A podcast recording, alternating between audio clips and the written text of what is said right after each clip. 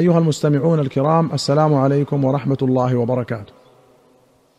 في كتاب البيوع وما نهي عنه منها أخرج مسلم رحمه الله عن جابر رضي الله عنه أن رسول الله صلى الله عليه وسلم قال لا يبع حاضر لباد دعوا الناس يرزق الله بعضهم من بعض.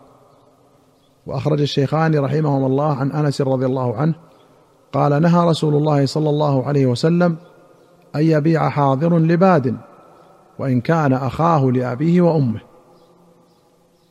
وأخرج البخاري ومسلم عن ابن عباس رضي الله عنهما قال قال رسول الله صلى الله عليه وسلم لا تلقوا الركبان ولا يبيع حاضر لباد. فقال له طاووس ما قوله لا يبيع حاضر لباد؟ قال لا يكون له سمسارا. بوب عليه البخاري بقوله باب هل يبيع حاضر لباد بغير أجر؟ وهل يعينه أو ينصحه؟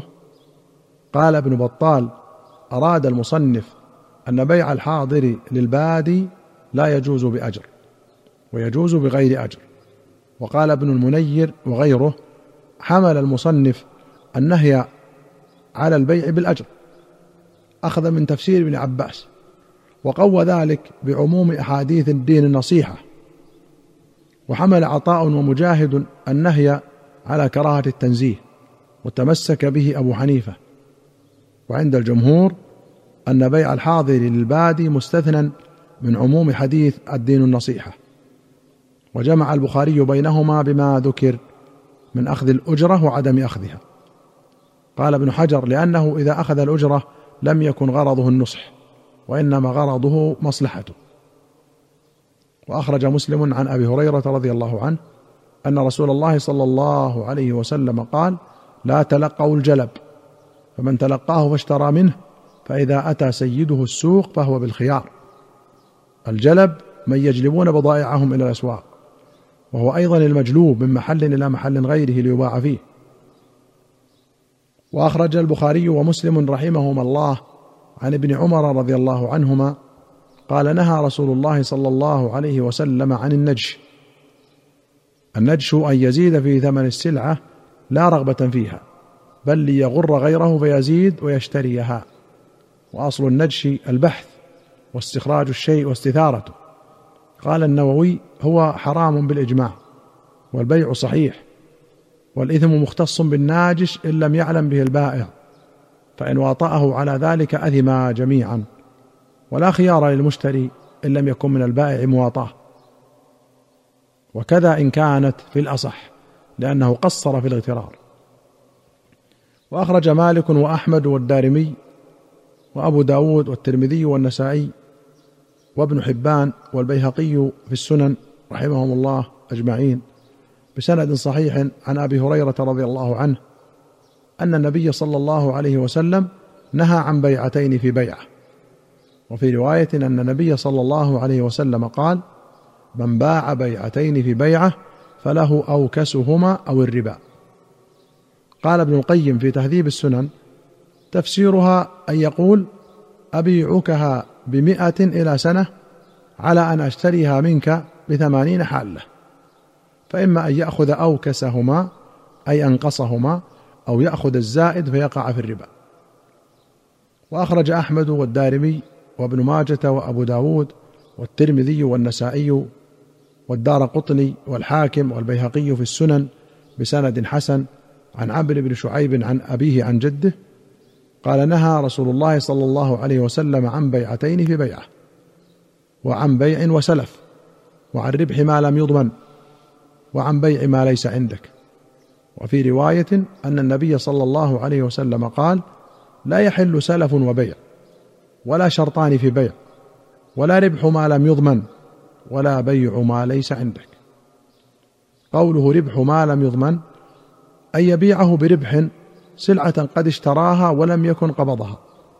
فلا يصح البيع ولا يحل الربح لأنها في ضمان البائع الأول لا ضمان الثاني فربحها وخسارتها للأول. وأخرج الشيخان عن ابن عمر أن رجلا ذكر لرسول الله صلى الله عليه وسلم أنه يخدع في البيوع. فقال النبي صلى الله عليه وسلم من بايعت فقل لا خلابة. فكان إذا بايع قال لا خلابة. قوله لا خلابة أي لا خديعة. قال في المرقاة قال أحمد من قال ذلك في بيعه كان له الرد إذا غبن. والجمهور على أنه لا رد له مطلقا.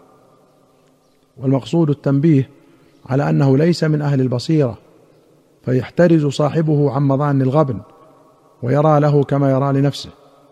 وكان الناس أحقاء برعاية الإخوان في ذلك الزمان. وقال ابن حجر والذي يظهر أنه وارد مورد الشرط أي إن ظهر في العقد خداع فهو غير صحيح. وقال المهلب ولا يدخل في الخداع المحرم الثناء على السلعة والإطناب في مدحها. فإنه متجاوز عنه ولا ينتقض به البيع. وأخرج أحمد وابن ماجه وأبو داود والترمذي والنسائي وأبو يعلى وابن حبان والدار قطني والحاكم والبيهقي في السنن والضياء المقدسي رحمهم الله جميعا بسند صحيح عن أنس رضي الله عنه أن رجلا كان يبتاع على عهد رسول الله صلى الله عليه وسلم وفي عقدته يعني عقله ضعف.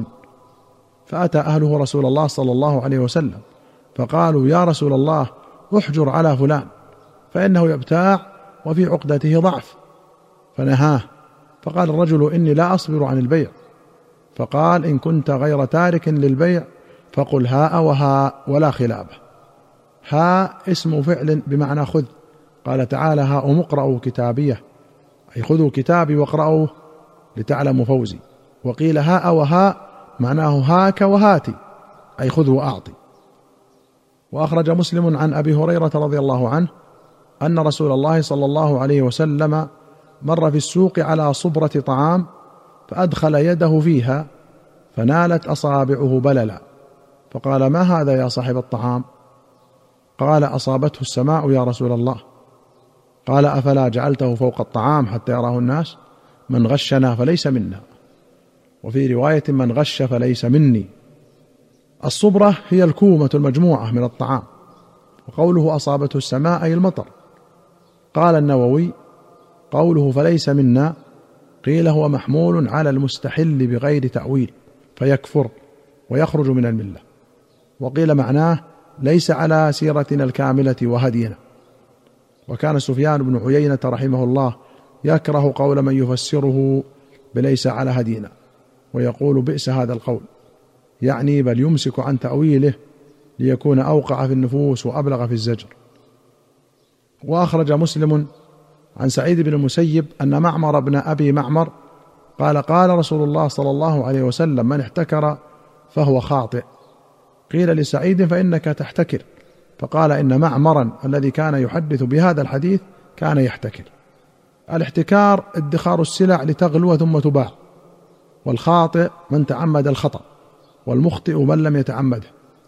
قال النووي الاحتكار المحرم هو في الأقوات خاصة بأن يشتري الطعام في وقت الغلاء ولا يبيعه في الحال بل يدخره ليغلو. فأما إذا جاء من قريته أو اشتراه في وقت الرخص وادخره وباعه في وقت الغلاء فليس باحتكار ولا تحريم فيه. وأما غير الأقوات فلا يحرم الاحتكار فيها بكل حال.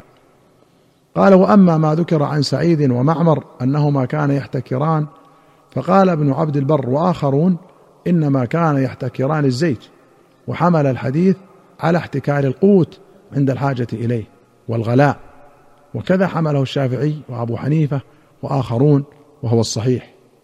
انتهى. وقال القاري واستدل مالك بعموم الحديث على أن الاحتكار حرام من المطعوم وغيره. أيها المستمعون الكرام إلى هنا نأتي إلى نهاية هذه الحلقة.